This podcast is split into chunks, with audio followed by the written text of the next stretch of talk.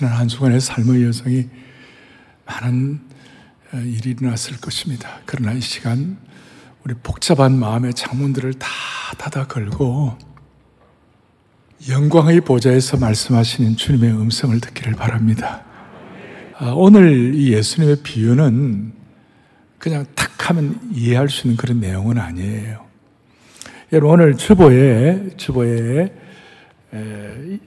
제일 위에 보면 이 세대의 아들들이 오늘 요절 비슷하게 8절에 이 세대의 아들들이 자기 시대에 있어서는 빛의 아들들보다 더 지혜롭다. 그러니까 이걸 중심으로 제가 지혜 없는 빛의 자녀들이라는 제목을 붙였어요. 이 제목이 어떠세요? 어떤 분도 좋습니다. 그런 분도 있는데. 이 제목, 이 제목 그대로 좋으면 안 돼요. 예. 예. 오늘 이 말씀을 통해 우리가 이 세상 사람들보다 좀 더 지혜가 있어야 우리는 빛의 아들들인데 우리 자신을 돌아보고 또 어떻게 보면 책망도 받고 또 경고도 얻고 또 하나님 주시는 지혜를 우리가 확보할 수 있기를 간절히 바랍니다. 여러분 정말 인생을 지혜롭게 살기를 원하세요? 음, 그거는 크게 하면 돼요. 여러분 정말 인생을 지혜롭게 살기를 원하세요? 잘 아는 대로 지식과 지혜가 분별이 되죠. 많은 지식은 우리를 교만하게 만들 수 있어요. 그런데 참된 지혜는 우리를 충만하게 하고 또 자신을 깊이 돌아보게 하고 성숙하게 하고 예, 겸손하게 만들어요. 오늘 제가 말하는 지혜는 뭐 세상의 정보 정도가 아니라 예수님이 주시는 지혜를 말하는 것이에요. 저는 최근에 한 1, 2년 동안 아, 주님은 나에게 어떤 지혜를 주셨나, 어, 목회적 지혜를 주셨나, 그렇게 생각하면서 제가 생각하는 한네 가지가 있었어요. 하나는 처음에, 첫 번째는 나는 에너지를, 남들에게 에너지를 주는 사람이 되야지 에너지를 뺏는 사람이 되면 안 된다. 그러니까 에너자이즈가 돼야지 에너지 테이커가 되면 안 된다. 그러니까 여러분이나 저는 누구를 만나면 그 사람의 기쁨을 주는 사람 되기를 바랍니다. 예. 그 사람 막 그냥 그 막 힘을 빼앗아 그러면 안 돼요. 예. 또이 시대 역사 앞에 역사가 어렵다고 어둠을 타다기만 하지 말고 어둠을 밝히는 인생 되게 도와주십시오. 역사적 책임 의식을 갖는 것이죠. 어둠을, 촛불처럼 어둠을 밝히게 해달라고. 세 번째로 이제 중요한 건데, 아, 어떤 사실을 보고 열정탐꾼처럼 낙심하고 안악자손은 크다 그러고 열정탐꾼이 그랬잖아요. 우리는 메뚜기 같다고. 그런데 여호수와 갈렙도 똑같이 갔는데 그 사실 보고를 하지 아니하고 팩트에다가 하나 더 올려가지고 faith report 믿음 보고한 거예요. 저들이 우리의 밥이라. 하나님 우리가 일어나는 사건들이 많이 있지만 우리가 주님 우리가 믿음 보고하게 해 주십시오. 최근에 또 제게 주신 지혜는 뭐냐면 어, 최선은 아직 오지 않았다. The best is yet to come. 뭘 기대하고 살아야 됩니까? 우리는 적어도 우리는 아무리 어려워도 지금 죽어도 천국입니다. 영원한 세계가 우리를 기다리고 있는 것이에요. 예? 그런 걸 우리가 믿고 있을 때 우리도 우리 저 같은 경우는 교회를 책임지고 있으니까 최악의 상황을 늘 염두에 둬야 돼요. 저는 최악의 상황을 염두에 둡니다. 근데 최악도 염두에 둬야지만 우리는 최선이 아직 오지 않았다를 우리가 기대해야 되는 것이에요. 우리는 최악도 준비를 해야 되지만 최선은 더 잘 준비해야 되는 것이에요. 여러분에게 있는 최선을 다 잘 준비하는 지혜가 있기를 바라는 것이에요. 그게 오늘 이제 이 본문 말씀 가운데 우리에게 중요한 것을 내포하고 있는 것입니다. 오늘 누가 보면 16장의 이 본문은 소위 불의한 청지기의 비유다 이런 얘기를 합니다. 한번 읽고는 잘 이해가 안 되는 그런 내용들이 많아요. 자, 여기에는 16장 바로 앞에 15장, 15장에 그 유명한 세 가지 비유가 있어요. 잃어버린 양의 비유, 그 다음 열 드라크마의 비유, 잃어버린 열 드라크마의 그 다음에 그 유명한 돌아온 탕자, 돌탕의 비유가 있어요. 목자의 심정이 너무 없는 바리새인들을 향하여 마음이 너무 예수님이 아파가지고 바리새인들아, 내 얘기 좀 들어라. 그리고 이제 15장 비유를 말씀하고 그 다음 오늘 16장의 이 불의한 청지기 비유를 1절에 보니까 누구에게 하는 것입니까? 제자들이 그러시대. 일단 제자들을 먼저 타겟을 해서 오늘 이 비유를 말씀하셨어요. 그러니까 제자들 정도 되어야 어느 정도 깨달을 수 있는 것이에요. 그러나 크게 보면 오늘 제자들이 그랬지만 오늘 이 비유를 다 듣고 14절에 이런 내용이 나와요. 바리새인들은 돈을 좋아하는 자들이라. 이 모든 비유를 듣고 비웃었다. 그래서 예수님은 제자들에게 하신 말씀이었지만 15장의 그 세 가지 비유를 들었던 사람들이 특별히 대상인 바리새인들이 이 비유를 듣고도 계속 깨닫기를 원했던 것이에요. 좀 더 깊이 들어가면 자, 우리 모두에게는 바리새적 속성이 있는 것이에요. 너가 바리새인이냐 그러면 우리가 바리새인이 아니라고 다 얘기하겠지만 오늘 21세를 살아가는 우리 모두에게는 이 바리새인들이 갖는 독특한 속성이 있어요. 그래서 주님은 오늘 제자들에게 어떻게 말씀하시는가 하면 내가 제자들에게 너희들에게 이 말씀을 비유로 말씀하지만 오늘 이 비유를 통하여 너희 속에 있는 바리새적 속성을 해결하면서 성숙하라 그 뜻이에요. 그리고 너희 속에 있는 바리새적 속성을 해결하는 지혜자가 되라 그렇게 했어요. 그래서 이 세상에 이 세상에 있는 불신자들도 이 세상에 있는 세, 이 세상의 아들들도 똑똑하게 구는데 빛의 자녀들이라고 하는 너희가 지혜가 없다면 이건 너무 통탄할 일이야. 제자들을 통하여 지혜롭게 특별히 우리 속에 있는 바리새적 속성을 정리하면서 지혜로운 정직이가 되라 그런 뜻이에요. 자 이해가 가십니까? 네. 그렇다면 우리 속에 있는 바리새적 속성이 뭡니까? 바리새적 속성의 가장 대표적인 것은 자기 의예요. 제가 한 번씩 강조합니다만 이건 너무 중요한 거예요. 자기의 self righteousness. 그리고 바리새인들의 특징은 자기 중심이에요. 자기의가 충만하니까 그 자기의를 가지고 남을 판단하고 남을 비난하게 되는 그런 독특한 속성이 있는 것이에요. 우리에게도 이런 건 비슷한 거 있잖아요. 그리고 이 자기 의는 뭐와 연결되어 있냐면 자기 애와 연결이 되어 있어요. 그러니까 자기 의와 자기 애는 동전의 양면과 똑같아요. 자기 의가 있다는 자기 애. 물론 우리가 자기를 사랑해야 돼요. 그렇지만 잘못된 자기 애는 자기 의와 연결이 되어 있다는 것이에요. 우리가 오늘 이 말세를 살아가는데 바울 사도는 디모데후서 3장에서 말세를 살아가는 너희들에게 정말 심각하게 생각할 게 있다. 뭐냐면 말세에 나타날 모든 죄악들, 말세에 나타날 모든 좋지 않은 것들이 한 20여 가지가 있는데 그 모든 20여 가지가 어떻게 시작이 되고 어떻게 출발이 되는가? 거기 이렇게 나와 있어요. 디모드 3장에 보면 1절에 너희는 이것을 알라. 말세에 고통하는 때가 이르러 2절 보니까 사람들이 누구를 사랑하며 자기를 사랑하며 자기를 사랑한다. 말세의 특징이 뭐냐? 자기를 그러니까 자기 의와 자기 애가 연결돼가 자기를 사랑해 가지고 자기를 사랑함으로 말하면 뭐를 사랑한다고 그랬어요? 돈을 사랑한다. 자기 애와 돈 사랑이 직결되어 있는 것이에요. 자, 이런 내용들을 여러분들이 좀 앞에 서론격으로 두면서 자기 의와 자기 애. 그러면 이 자기 의의 문제가 왜 이렇게 심각한가?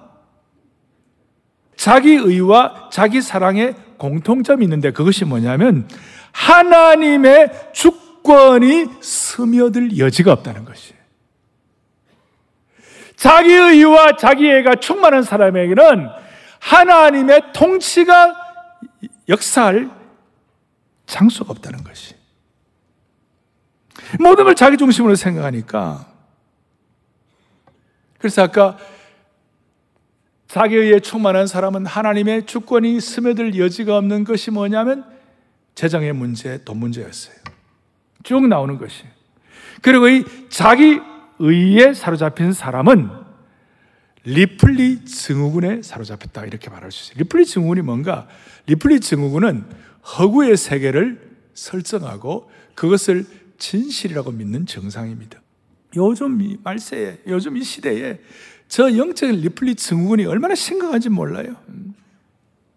자기가 정해놓은 세계 속에서 그 틀 속에서 자기가 생각한 것이 허구라도 그것을 믿으면서 다른 사람을 비판하게 되는 것이. 신앙생활을 오래 했다는 분들 가운데서도 이러한 영적인 리플리 증후군을 앓는 사람들이 많이 있어요. 자기 생각과 자기 판단만 옳다는 인식으로 가득 차 있어가지고 다른 사람의 의견이나 생각이 비집고 들어올 틈이 없는 거예요. 특별히 하나님의 주권의식, 하나님이 내 삶을 통치하신다는 하나님의 통치의식이 너무 부재한 것이에요. 이런 사람들이 세상적으로 볼 때는 강하게 보이고 멋있게 보이지만 사실은 그렇지 않아요. 자기의 사로잡힌 이런 사람들은 마치 황무지와 똑같아요. 황무지는 펴고 거기에 성장이 없고 거기는 열매가 없고 추수가 없어요. 봄에 씨를 뿌리는 생명이 약동하고 하는 그 시기 그것도 몰라요. 여름에 진초록의 정원으로 성장하고 성숙한 것도 몰라요. 가을에 추수밭에 그 알곡들이 연그른 그것도 닮아 몰라요. 황무지는 그냥 황무지일 뿐인 것이에요. 씨앗이 움트는 경이로움과 열매로 익어가는 아름다움을 찾을 수가 없어요. 자기의와 자기의 사로잡힌 성장하지 못하는 그런 사람들의 현주소라고 말할 수 있어요. 그래서 흔히들 아 내가 누가 우리 그리스도 바리새적인 속성이 있다 그러면 아 내가 무슨 바리새적인 속성이 있습니까? 라고 대응한다면 그게 바리새적인 속성이 있는 것이에요. 다 우리가 그런 문제들이 다 있는 것이에요. 그래서 우리는 자기 의와 자기 애라는 바이러스가 신앙생활에 침투하지 않도록 정말 경계하고 애를 써야 되는 것이에요. 예수 믿지 않는 사람들은 잘 몰라요. 똑똑같이 성장한 사람은 잘 몰라요. 제가 존경하는 알레이 토레이, 바이올라 대학교를 창설하신 닥터 토레이 박사, 지금 전에 돌아가, 돌아가셨지만 강원도 예수원의 대천덕 원장님의 그 할아버지신데, 그분에게 어떤 똑똑한 불신자가 이렇게 찾아와고 질문을 했어요.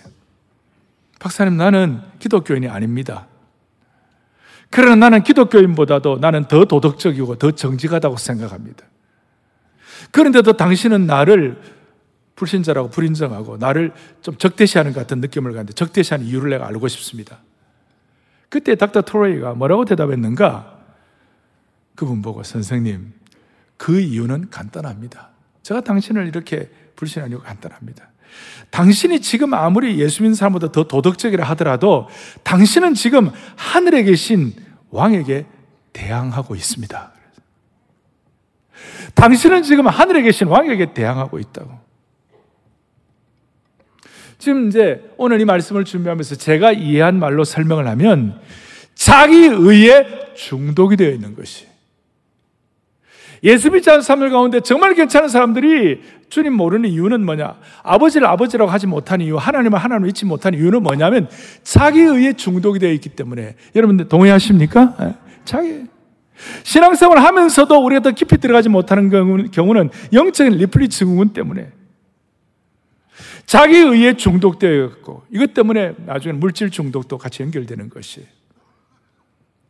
그래서 여러분 자기 의는 하나님의 주권, 하나님의 은혜를 대적하고 결국은 하나님이 왕으로서 우리를 통치하시는 것을 반영하기 때문에 우리는 다시 한번 자기 의의 바이러스가 우리 속에 침투하지 않도록 결사적으로 항쟁을 해야 되고 눈을 부릅뜨고 막아야만 하는 것이에요. 이게 인생의 진정한 지혜라고 말할 수가 있는 것이에요. 그래서 사랑하는 형제자매 여러분, 사람이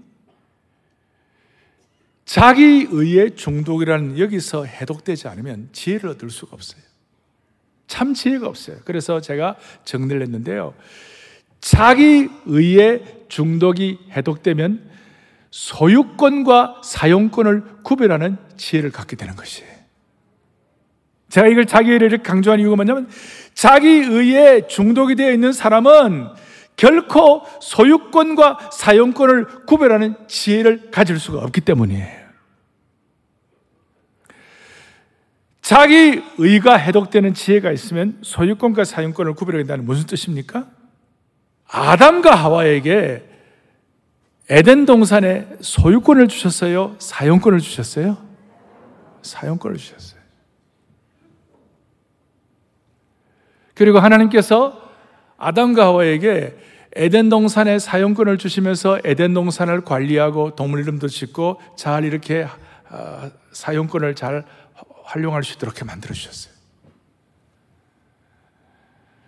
근데 여러분, 아담과 하와가 범죄하기 전에 에덴 동산의 사용권을 잘 사용할 그때가 아담과 하와가 아니 인류가 최고로 행복할 때였어요. 그런데 자기가 소유권을 주장하고 자기가 마음대로 하려고 하는 그때부터 인생은 나락으로 떨어지기 시작했어요. 제가 이걸 왜 이 얘기를 계속 하느냐면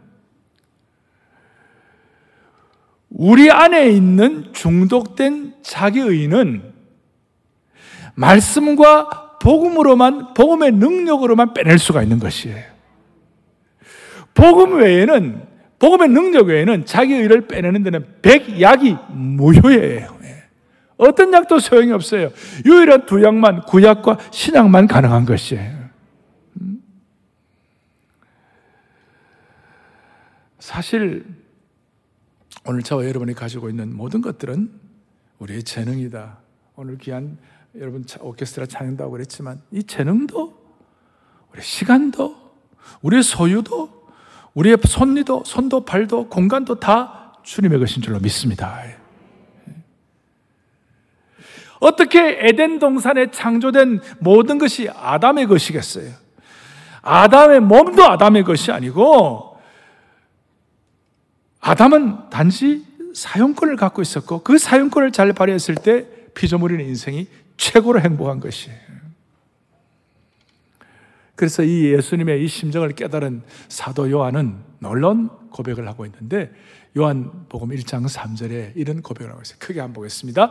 만물이 그로 말미암아 지은 바가 되었으니 지은 것이 하나도 그가 없이는 된 것이 없느니라. 아멘. 만물, 시간, 재능, 소유, 공간 모든 것이 주님의 손에 지은 바가 되었으니 그분이 소유권을 가지고 있는 것이고 우리는 사용권을 갖고 있는 것이에요. 그래서 오늘 제가 빛의 아들들로서 지혜롭게 산다는 뜻은 우리의 인생의 소유권과 사용권을 잘 구별해 가지고 소유권을 주님께 돌려드리고 자기의가 아니라 주님의 주권을 인정함으로 말미암아 자기의의 중독을 해결하여 사용권을 잘 사용할 때 그것이 주님 앞에 참으로 영광이 되는 줄로 믿습니다. 네. 여러분 어떻게 여러분 인생 여러분 거예요? 젊을 때 몇 년은 내 인생 내 거라고 생각하고 내가 마음대로 살았던 것 같지만 사실은 우리가 인생 전체를 보면 우리 인생은 결코 내 것이 아니에요. 우리가 몸 좀 아프면 우리가 내 것이 아닌 거 절감하는 거예요. 우리는 아프면 어떻게 할 수가 없어요. 우리의 삶에 어려운 일이 일어났을 때 앞일을 우리가 도저히 모르는 것이에요. 그래서 우리는 오늘 우리가 이 땅을 행복하게 살아가는 방법은 뭐냐? 소유권은 주님께 있지만 그 소유권을 주님께 드리는 것을 인정하고 내가 사용권을 지혜롭게 잘 사용하면 우리는 평생 지혜롭고 행복하게 되는 것이에요. 우리의 정직의 사용권은 소유권을 가지신 주님의 창조 매뉴얼에 따라서 잘 하면 놀라운 일이 일어나는 거예요. 내 인생의 중심의 의자의 소유권이 아니라 사용권으로 그리고 자기 의가 아니라 주님 사랑으로 살게 되면 우리의 인생을 낭비하지 아니하고 지혜 없는 빛의 자녀들이 되지 아니하고 지혜 있는 빛의 자녀들이 될 수가 있는 것이에요. 나는 사용권자인데 내가 소유권자임을 착각하게 되는 그 순간부터 문제가 심각하게 된다는 것이에요. 이제 그걸 좀 더 설명하겠습니다.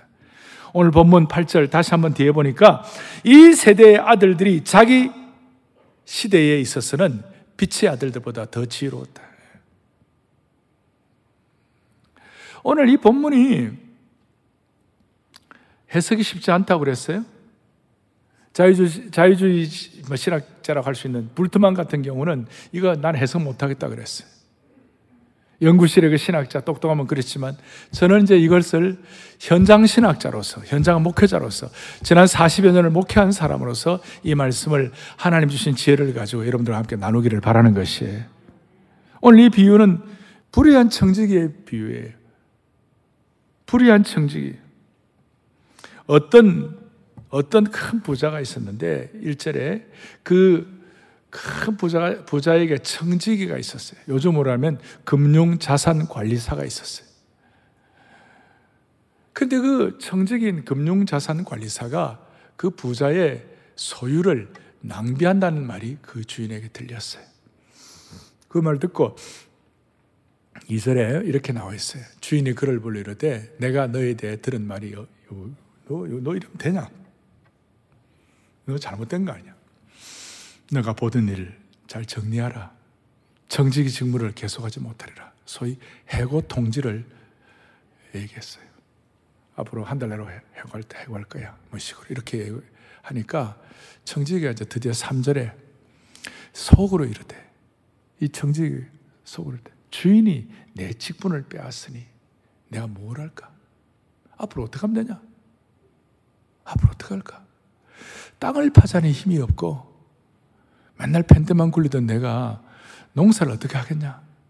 나는 그 익숙하게 농사, 농사를, 농사에 대해서 뭐 잘 못하는데 이거 뭐 어떡하나? 또 피를 먹자니 부끄럽구나. 내 나름대로 뭐좀 어, 얼굴, 얼굴 세우고 살았는데 남의 구걸한다 할 때 이건 말이 안 되네. 이거 어떻게 하면 좋아? 그러면서 사절 내가 할 일을 알았도다. 이제 뒷일을 자기가 준비를 하는 거예요. 그래서 5절에 이렇게 나와 있어요. 주인에게 빚진 자를 일일이 불러다가 먼저 온 자에게 이르되 너가 내 주인에게 얼마나 빚졌느냐? 기름 100마리다. 기름 100마리. 그 당시에 큰 거였죠. 그러니까 그 100마리를 하지 말고 50이라 쓰라. 그 다음에 또 어떤 사람이 이르되 너는 얼마 빚졌냐 그러니까 밀백석이다 밀백가만다 그 당시에 밀백가만은 큰 거였어요 80이라고 써라 소위 빌어먹자니 부끄럽고 땅을 파자니 힘이 없는데 소위 잔머리를 굴린 거예요 잔머리 지수 아세요? JQ 지수라고 들어보셨어요? IQ가 있는데 JQ 지수 그래갖고 이제 이걸 했어요 이 얘기가 주인의 귀에 들어갔을까 안 들어갔을까요? 들어갔어요. 그러면서 주인이 참 특별한 얘기를 하는 거예요. 8절 상반절에 주인이 이 옳지 않은 청지기가 일을 지혜롭게 하였으므로 칭찬했다. 전에 계획판에서는 이 불의한 청지기가 영털이 청지기가 이 잔머리 주스 굴린 이 청지기가 일을 지혜롭게 했다고 칭찬했다.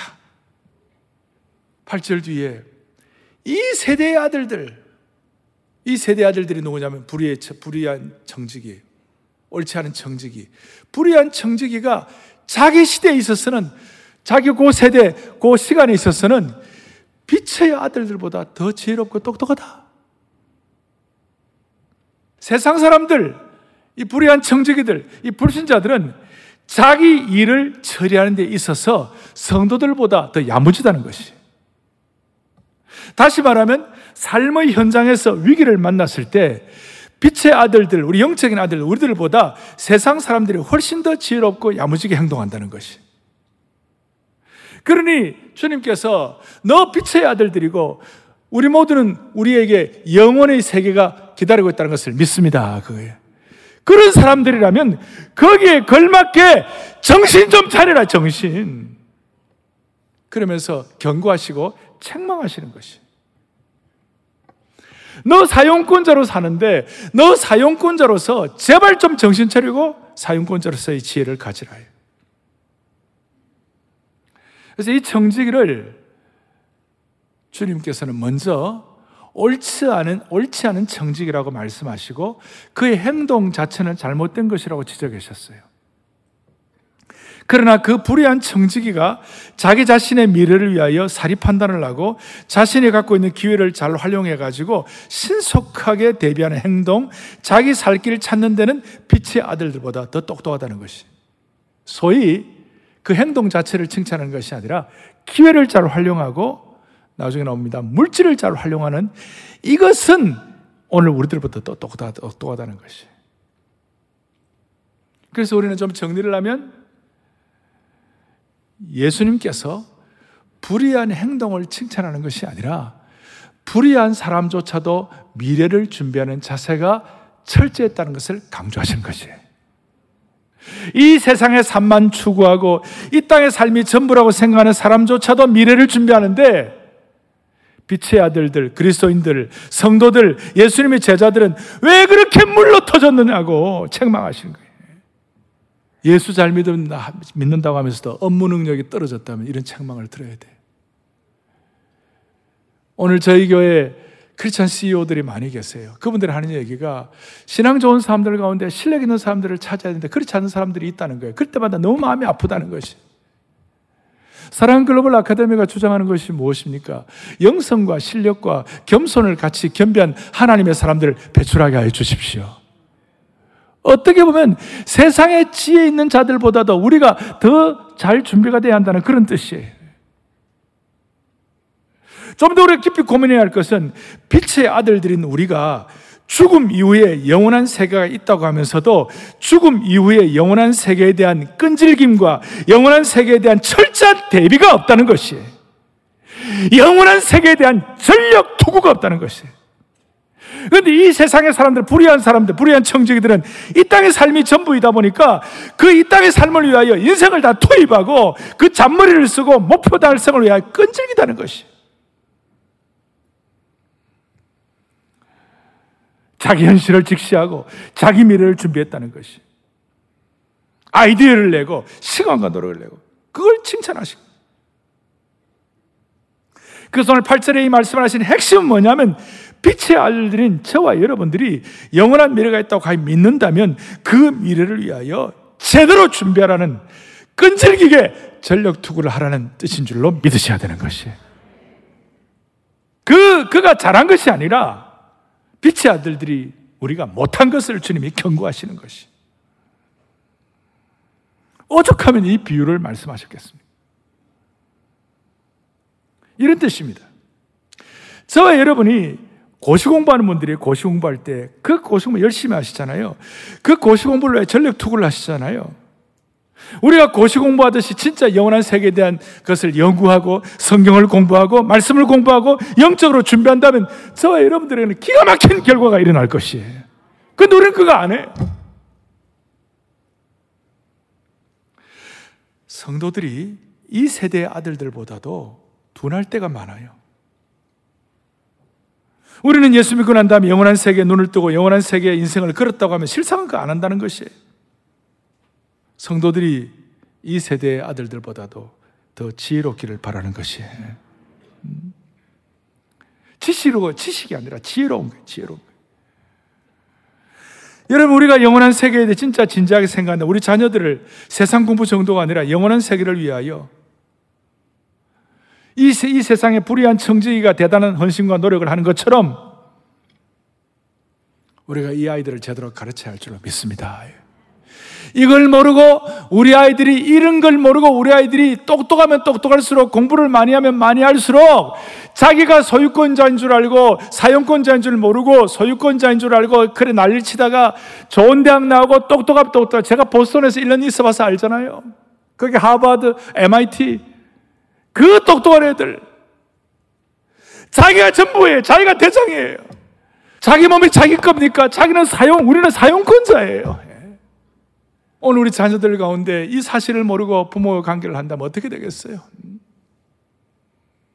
여러분들과 제가 영원한 세계가 우리 앞에 놓여있다고 믿습니다. 그거예요. 그렇다면 우리는 사용권자로서 어떻게 살아야 되는지 정말 지혜로운 청지가 되어야 할 것입니다. 그래서 그 영원한 세계에 관해서 오늘 이, 이 비유 끝나고 난 다음에 바로 이어서 천국과 지옥이 나오는 것이에요. 부자와 나사로를 통하여 천국과 지옥에 대한 실체를 보여주시고 너희들이 이 땅에서 빛의 아들들로서 세상의 불의한 청지기자보다도 더 똑똑하게 살고 지혜롭게 살아라고 말씀하시는 거예요. 만약 여러분과 제가 우리 성도들이 세상 사람들이 사업 발전을 위하여 애쓰는 시간과 노력을 위하여 영혼을 위하여 애를 쓰고 또 영원한 세계를 위해서 애를 쓰고 자녀를 신앙으로 키우고 돌본다면 예? 그리스도인 가정에서 수많은 문제들이 해결될 것입니다. 이러면서 우리는 좀 더 진지해져야 되는 것이. 이러면서 우리는 세상 사람들보다도 더 지혜가 있어야 되고 주님의 경고의 말씀을 드려야 되는 것이. 그럼 좀 더 정리를 하겠습니다. 자, 이 비유의 핵심 인물은 불의한 정직이가 아닙니다. 그냥 그 사람들은 그냥 조연의 조연.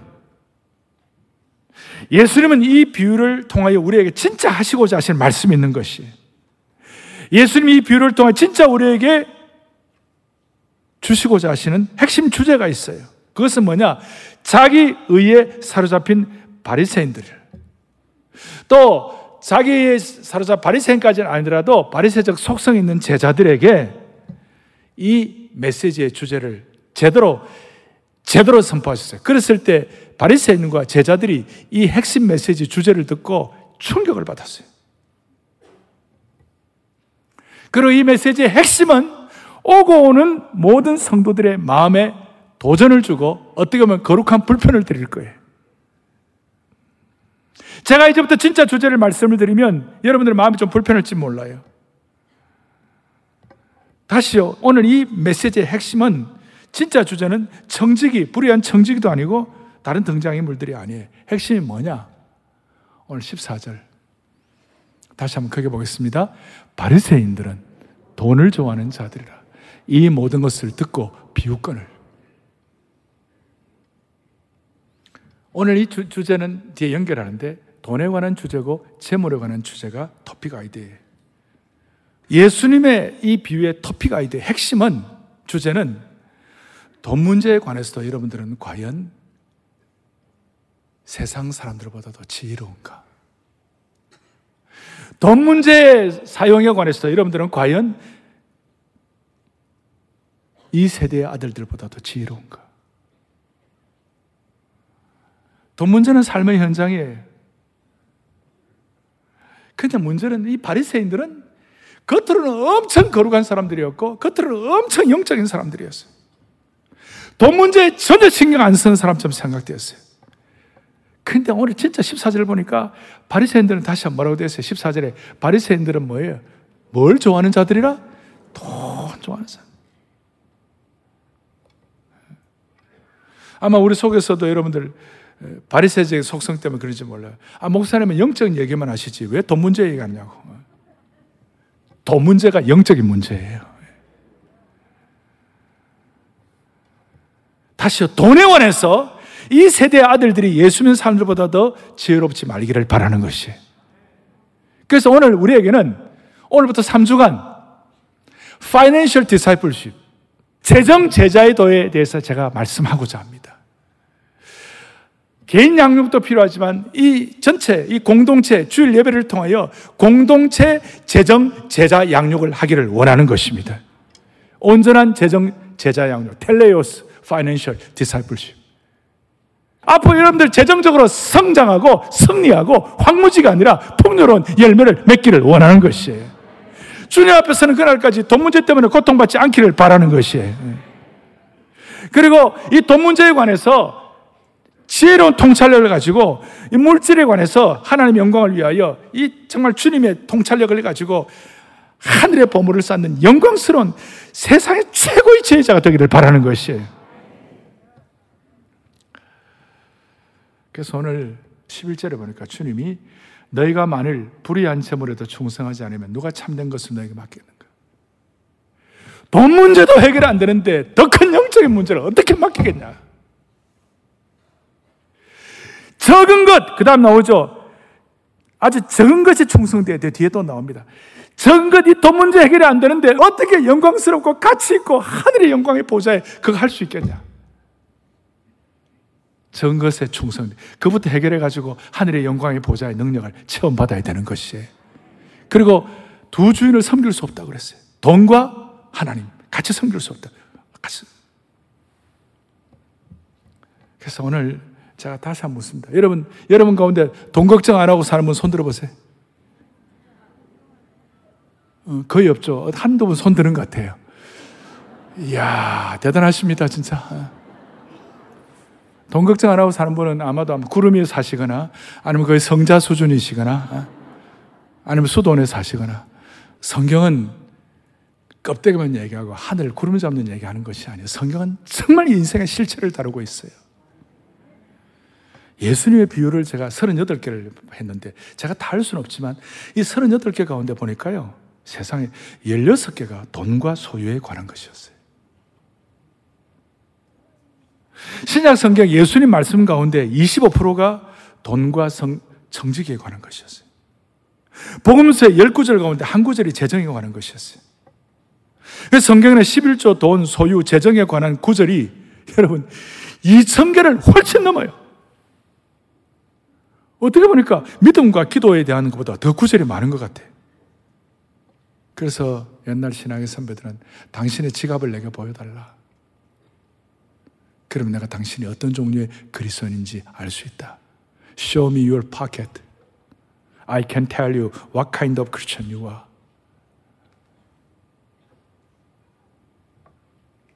왜 그런지 이유는 돈과 영성은 밀접하게 관계가 되어 있다, 아니다? 돈과 영성은 매우 밀접하게 관계되어 있습니다. 어떤 분들은 돈만큼 세속적인 것이 없는데 어떻게 영성과 관계되어 있는가 그래 물을지 몰라요. 그러나 돈은 영성이라는 토양에 깊이 뿌리를 내리고 있어요. 심지어 존 파이퍼 목사님 같은 경우는 돈의 사용은 예배 행위라고 그랬어요. 그래서 주를 헌금할 때 이건 예배의 행위예요. 하나의 예배 행위를 보여주는 것이. 돈과 영성의 관계를 이처럼 적확하게 표현할 수가 있겠는가? 왜 돈의 사용이 예배가 됩니까? 예배의 본질은 하나님을 섬기는 거예요. 그래서 돈은 우리가 누구를 진심으로 섬기고 예배하는지를 보여주는 가장 중요한 분명한 리트머스 시험지예요. 여러분, 여러분 돈 쓰는 게 우리가 누구를 진심으로 섬기고 예배하는지를 보여주는 가장 분명한 시험지라니까요. 리트머스 시험지라니까요. 점검 시험지라니까요. 여러분 동의하십니까? 예. 이 돈은 여러분이 가장 소중하게 생각하는 것이 무엇인지를 가장 가치 있게 여기는 것이 무엇인지를 단숨에 보여주고 있어요. 왜 그러냐? 자식에게 쓰는 돈이 아까워요, 안 아까워요? 안 아까워요. 그건 뭐냐면 자식을 있게 여기기 때문에. 여러분, 연애를 하는데 서로 연애하는데 돈 쓰는 게 아깝다. 그 연애하지 말아요. 예. 연애할 때는 돈 쓰는 것에 대해서는 완전 자유로워야 돼요. 만약 연애할 때 돈이 아깝다고 느껴지는 그 순간 파열음이 난 것이고 권태기가 시작된 것이에요. 자식에게 돈 쓰는 아까운 부모가 없어요. 그래서 리차드 포스터는 하나님 나라에 대한 것, 예수님 말씀하신 것, 하나님 나라에 대한 것 제외하고는 다른 어떤 주제보다도 자주 돈에 대해서 말씀하셨다고 포스터가 얘기했어요. 예수님은 돈 문제에 관해서 시간과 에너지를 할애하셨어요. 그래서 돈 문제를 말하지 않고서는 온전한 복음을 깨달을 수가 없을 거예요. 그러면 여러분들 저한테 그럼 목사님 그래 중요한데 지난 19년 동안 왜 돈 얘기 그렇게 안 하셨어요? 제가 공식적으로 주일날 강단에서 돈 얘기하는 거 거의 없어요. 대신 왜 그래 돈 얘기 안 하시고 안 하셨냐 물으면 대신 저는 돈 얘기는 안 했지만 저는 예배 설교는 엄청 했어요. 예. 왜냐하면 좋은 예배자가 되고 은혜 많이 받으면 물질을 제대로 사용할 줄 있다고 믿기 때문에. 예. 좋은 예배자가 되고 은혜 받으면 물질을 제대로 잘 믿기 때문에. 예. 그럼 왜 지금은 합니까? 순서대로 할 수 없이. 비유 설교 하니까 어쩔 수 없이 하는 거예요, 지금. 근데 어쩔 수 없이 하지만 여기에 깊은 진리가 담겨 있다고 믿습니다. 중요한 것은 다음 주일날 to be continued. 한 가지만 점검하십시다. 돈은 뭐라고요? 예배의 행위라고.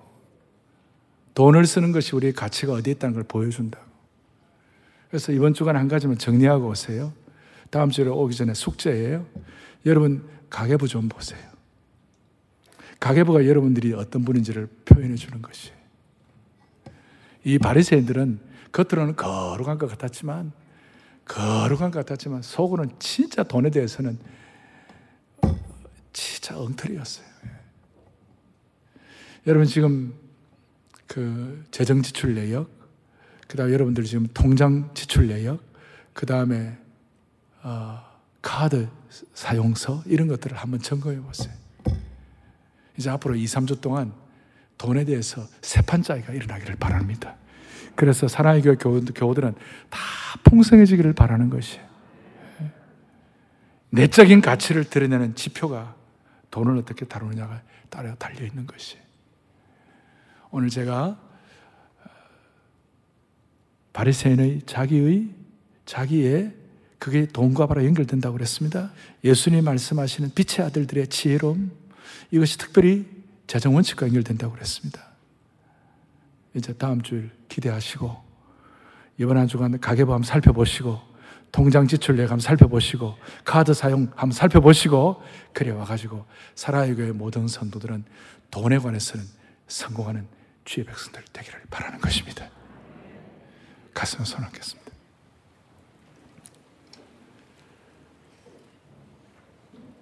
여러분 모두가 다 마음의 소원을 하세요. 주님, 재정 문제에 관해서는 나는 소유권자가 아니라 사용권자로서 평생 행복하게 하여 주시옵소서.